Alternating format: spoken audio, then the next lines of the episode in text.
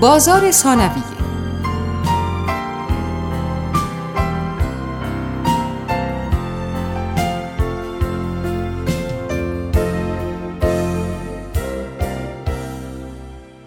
دارایی‌هایی که ابتدا در بازار اولیه مورد معامله قرار گرفته است، در بورس که در اینجا بازار ثانویه است، دوباره مورد معامله قرار می‌گیرد.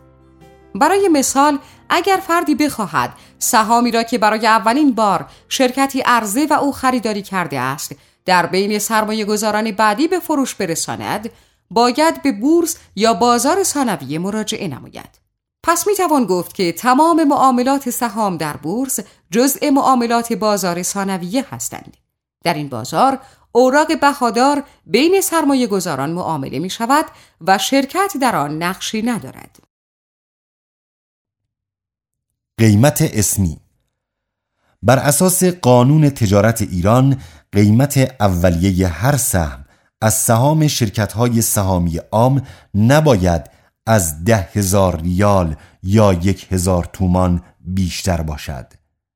به این قیمت که مبنای محاسبات است، قیمت اسمی میگویند. در حال حاضر قیمت اسمی سهام شرکت‌های سهامی عام در ایران معادل یک هزار ریال در نظر گرفته می شود. سرمایه قانونی جمع قیمت اسمی کلیه سهام شرکت، سرمایه قانونی آن شرکت را تشکیل می دهد. نماد برای شناسایی آسانتر شرکت‌های پذیرفته شده در بورس، به هر شرکت کدی داده می شود که به آن نماد می گویند. نماد از حرف اول گروهی که نشاندهنده صنعتی است که شرکت در آن قرار دارد و خلاصه‌ای از نام آن شرکت تشکیل شده است. برای مثال، حرف اختصاری گروه شرکت‌های سیمانی، سین، مثل سفارس، سیمان فارس، و گروه شرکت‌های قندی، قاف، مثل قپارس یعنی قند پارس، و گروه صنایع شیمیایی، شین، مثل شخارک یعنی پتروشیمی خارک می باشد. شاخص یکی از نکات مورد توجه برای سرمایه‌گذاری در بورس توجه به شاخص هاست. شاخص ها اعدادی هستند که وضعیت و روند بازار را در دوره‌های قبل و در حال حاضر نشان می‌دهند. شاخص ها دارای انواعی هستند که مهمترین آنها شاخص کل، شاخص بازده نقدی و قیمت، شاخص مالی، شاخص صنعت و شاخص پنجاه شرکت فعالتر است. شاخص بیانگر متوسط یا میانگین کل بازار است. به عبارت دیگر، شاخص به ما میگوید که وضعیت کلی بازار نسبت به روزهای قبل یا ماه قبل یا سال قبل چگونه است. با مقایسه شاخص هر روز با یک روز دیگر میتوان دریافت که نسبت به آن روز خاص روند تغییر کل بازار چگونه بوده است. اعداد شاخص‌ها به طور مرتب از طریق سایت بورس، روزنامه‌ها، رادیو و تلویزیون به آگاهی عموم میرسند.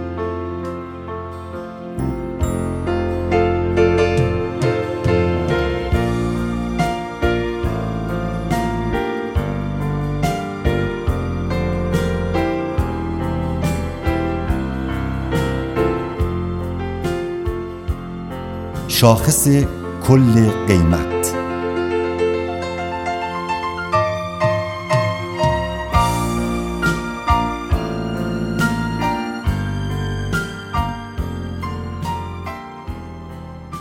شاخص کل قیمت عددی است که سطح عمومی قیمت سهام شرکت‌های پذیرفته شده در بورس را نشان می‌دهد. اگر تغییر شاخص مثبت باشد، به آن معناست که قیمت‌ها نسبت به روز قبل افزایش داشته است و اگر تغییر شاخص منفی باشد، بیانگر آن است که قیمت‌ها نسبت به روز قبل کاهش یافته است. برای مثال، اگر امروز شاخص نه هزار و هفتصد و پنجاه است و دیروز نه هزار و هفتصد بوده است، نشان آن است که امروز بازار پنجاه واحد رشد کرده است، یعنی متوسط قیمت سهام کل بازار. شاخص بازده نقدی و قیمت یا شاخص بورس. شاخص بازده نقدی و قیمت که به عنوان شاخص بورس نیز شناخته می شود، یکی از بهترین شاخصها برای بررسی روند و جهت حرکت بازار است. تغییرات این شاخص نشان دهنده تغییرات متوسط سطح قیمت شرکت‌ها و نیز بازدهی حاصل از تقسیم سود آنهاست. بنابراین شاخص مزبور نه تنها تغییرات قیمت را نشان می‌دهد، بلکه سود تقسیمی شرکت‌ها را نیز لحاظ می‌کند.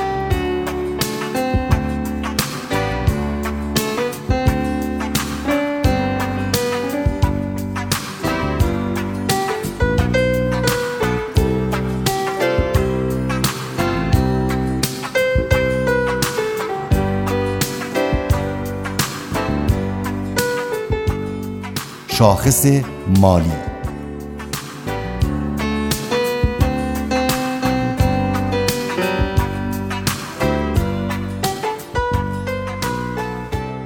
شاخص مالی عددی است که سطح عمومی قیمت سهام شرکت‌های غیر صنعتی، یعنی سرمایه‌گذاری، خدمات مالی و واسطه‌گری مالی را نشان می‌دهد.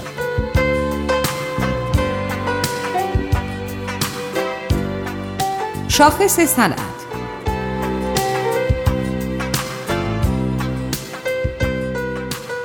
شاخص صنعت عددی است که سطح عمومی قیمت سهام شرکت‌های غیرمالی را نشان می‌دهد. این شاخص متوسط تغییرات قیمت سهام شرکت‌های صنعتی و تولیدی را بیان می‌کند. شاخص پنجاه شرکت فعالتر. بورس معمولاً هر سه ماه یک بار از بین کلیه شرکت‌های فعال در بورس پنجاه شرکت را که نسبت به سایر شرکت‌ها وضعیت مالی و معاملاتی بهتری داشته‌اند و میزان نقد شوندگی سهام آنها بالاتر بوده است انتخاب می‌کند و بر اساس آن شاخصی را محاسبه و اعلام می‌کند. این شاخص روند تغییرات قیمت پنجاه شرکت مشخص شده را نشان می‌دهد. اگر تغییرات این شاخص مثبت باشد، بدان معناست که این شرکت‌ها نسبت به قبل وضعیت بهتری دارند و اگر منفی باشد، به معنی آن است که وضعیت آنها نسبت به قبل بدتر شده است. در شاخص‌های قبلی تمام سهام موجود در بورس در محاسبه شاخص مورد استفاده قرار می گرفت، اما در اینجا تنها سهام برتر در محاسبه شاخص به کار می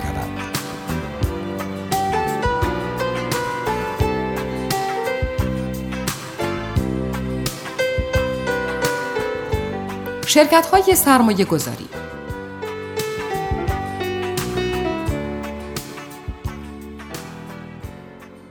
شرکت‌های سرمایه‌گذاری شرکت‌هایی هستند که اوراق بهادار خود را در بازار عرضه می‌کنند و با منابع جمع‌آوری شده توسط سرمایه‌گذاران در سهام شرکت‌های موجود در بورس و یا شرکت‌های خارج از بورس سرمایه‌گذاری می‌کنند.